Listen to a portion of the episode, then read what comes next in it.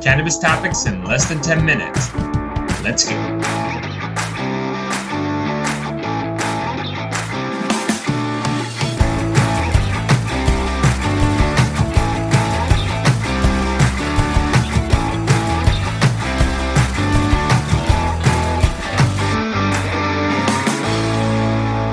What's up, guys? Welcome back to the episode of The Dime. I'm Brian Fields. With me, as always, is Kellen Finney. And this week, we've got a very special guest, Dr. Daniela Vergara, founder of Agricultural Genomics Foundation. Dr. Daniela, how you doing?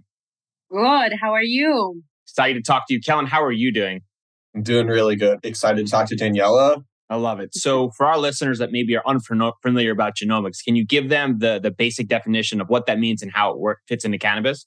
Absolutely. So genomics is the study of entire genomes, right? So a genome is all of the collection of DNA of genetic material of an organism. So all of the, you know, A, T, G, C's, you know, ninth grade, like all of your DNA, all of the collection. So one genome, I have a genome of myself, right? I have my genome, right? Brian and Kellen, they have their own genomes. If we compare the three genomes, we're comparing our three genomes. There are going to be similarities and differences. And then what I did was that I looked at genomes in cannabis. So hemp type, marijuana type, and I look at differences and similarities.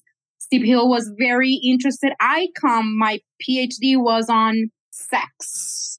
Why is there sex? Why do organisms reproduce sexually instead of cloning themselves? Like that was, and this was a question that Darwin himself asked, like why would organisms not clone themselves? And so my thesis was on that. So when I jumped into cannabis, I was coming with that mindset and I was interested, like, oh, it has monoecious. So, so what people call Hermes. So it has monoecious individuals and males and females. And that was what I was interested in. But, you know, I started being paid by the industry and Steep Hill was like cannabinoid genes. So I started doing cannabinoid genes, which I absolutely love. Like at the beginning, it was like, oh, I don't want to, but then I was, this is so fascinating and I absolutely love them. So I really know a lot about cannabinoid genes. And that's what I did for, a, for I have several papers on cannabinoid genes. So give us, give us a breakdown on one of the things that surprised you when you started getting interested in it. My dad is a university professor. I grew up in a university. I've never left a university. I come from academia. My uncle is a PhD. My cousin is a PhD. Like that's what my family did. You know, like I didn't know that you could do other things in life until I got into the cannabis industry where I met, for example, for the first time a marketer or, you know, there were, uh, architects or right. And, uh, and, and that was like, oh, this is an industry. This is like my mindset completely shifted. And I don't know if you guys have cross paths with Maureen McNamara from Cannabis Trainers in, in Colorado.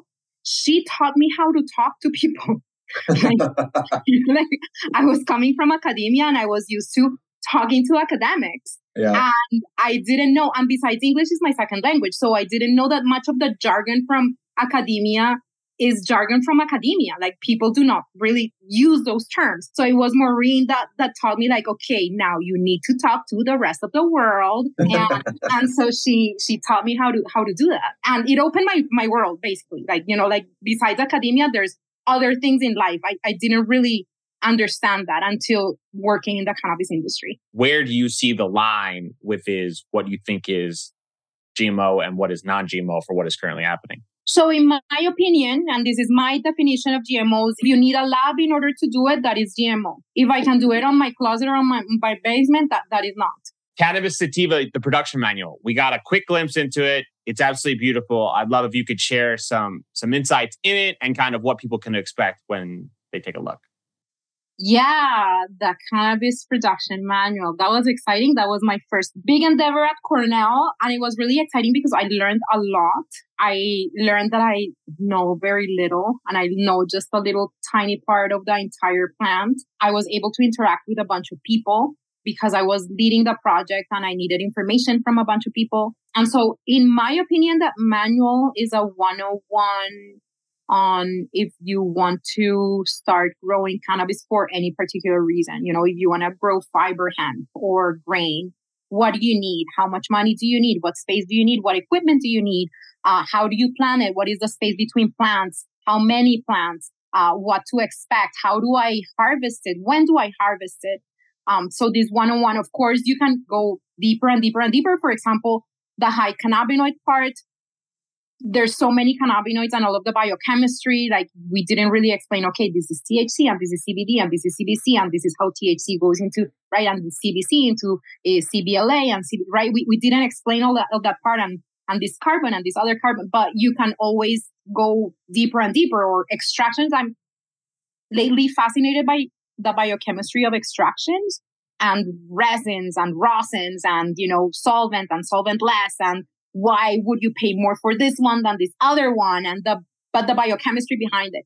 So that is we don't talk about it. I mean it's still 208 pages and we don't talk about it. So it could be you know 600 pages if we talked about all of that stuff but it's kind of like an overall glimpse i think. On a scale of 0 to 100 with 100 being we know everything about the plant in your opinion where are we today with our understanding of the cannabis plant yeah, I think that we're about in a 30 and how long does it take us? I mean, it depends on federal legalization, but I, it, it's gonna be much faster than with other species because we have tools that were not there. You know, when I started working in cannabis at CU Boulder, like I remember, yeah, it was literally a Friday night. My husband had a friend in town and they were like, Hey, so why sunflowers? Why not weed? And I'm like, well, everyone knows everything about weed. And I started looking at what was out there there was not much.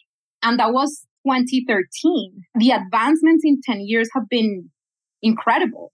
So I do think that things are happening fast. Are there any aspects of the plant that intrigue you or in the back of your mind you're wondering about? Oh, yeah, so many. I think that the Y chromosome is fascinating. And the monoecious individuals, I think that those are fascinating. And the Y chromosome in cannabis is very different from the Y chromosome in humans. So in humans, the Y chromosome is the smallest chromosome right? In humans, the Y chromosome basically have one gene and that one gene is the one that tells the rest of the genome, hey guys, turn on, you know, like, hey, we're to produce hair, testosterone, right? So basically, as a female human, I have all of those genes, but I don't have that one gene that turns everything on, more or less. That's more or less how it works. In cannabis, the Y chromosome is the biggest one and it's, it's huge and it has a lot of repetitive content and repetitive content as the word says, is, is repetitive. So it's hard to know where it starts and where it stops, right? Because it's a lot of blah, blah, blah, blah, blah, blah. So putting together, assembling the Y chromosome, it's hard. And word on the street is that there is some Y chromosomes that have been assembled in Canada and another one in the Salk Institute in California. So that's a word on the street. Um, let's see what happens. They're not still publicly available. So I think that that's fascinating. The monoecious individuals are fascinating, right? Because they apparently have two X chromosomes, but they still produce male flowers. Like, what are you turning on? Or where is that gene? Right. I, I think that that is, and that's what drew my attention at the beginning. Dr. Daniela, when you got started in the cannabis space, what did you get right? And most importantly, what did you get wrong? When I started in cannabis, we thought that THC and CBD were one gene, right? That it was a one locus to allele type of thing. So you had either CBD that you got from your mom or THC that you got from your dad and you express them both or only CBD or only THC. So we thought that that was the case. Now we know that there's a gazillion genes that they're all in close proximity. So, and that happened in 2015. So while I was working in cannabis, we, we found that out. We know that there are many, many compounds in different ratios. So all of those things, I kind of had them wrong you could sum up your experience in a main takeaway or lesson learned to pass on to the next generation, what would it be? Okay, so two things like you never know what you're to be ending up doing in life. You never know. And what you're learning as an undergrad or in grad in grad school whenever that is the time that you're gonna learn that you're not going to it's like oh no yeah I'll, I'll revise that in 10 years from now like that's not gonna happen you learn that then and there or you did not learn it so do it then. Make sure that you do it then. Dr. Daniela, I gave you a magic wand. You can do an experiment or study with money not being an issue or ethics being involved at all. What would you do to help us expedite our learning and understanding of the cannabis plant? I would give people a bunch of weed for them to try. It would be a double blinded study right? So I wouldn't know or the consumer wouldn't know exactly what they're taking. It doesn't matter what strain it is, but we would know the chemotype, right? We would know how much THC, CBD, hopefully terpenes, etc. And then we would gather information from them about how they felt, what they felt, when the and, and we would gather a bunch of other information did you exercise did you sleep did you eat are you depressed right like all of this information and then we would pinpoint what compound does what that's what i would do and whether you ate it or whether you drank it or whether you smoked it or you vape it and so we would have 10,000 participants so dr daniel for those who want to get in touch and they want to learn more where can they find you you can find me in social media, in Twitter and LinkedIn and Instagram. You can find me there. I'm Canna Bacana. So Bacana means cool. So it's basically kind of cool, but in Spanish, right? So Canna Bacana. At Canna Bacana in Instagram and in Twitter and in LinkedIn, I'm Daniela Vergara. Awesome. We'll link it up in the show notes. Thanks for taking the time. This was fun. Yeah. Thank you. Guys, if you've enjoyed this podcast over the last few years, can you please take three minutes or less and leave us a quick review on Apple or Spotify? All reviews make a massive difference for us and help other people like you find this podcast. From the bottom of our hearts, thank you.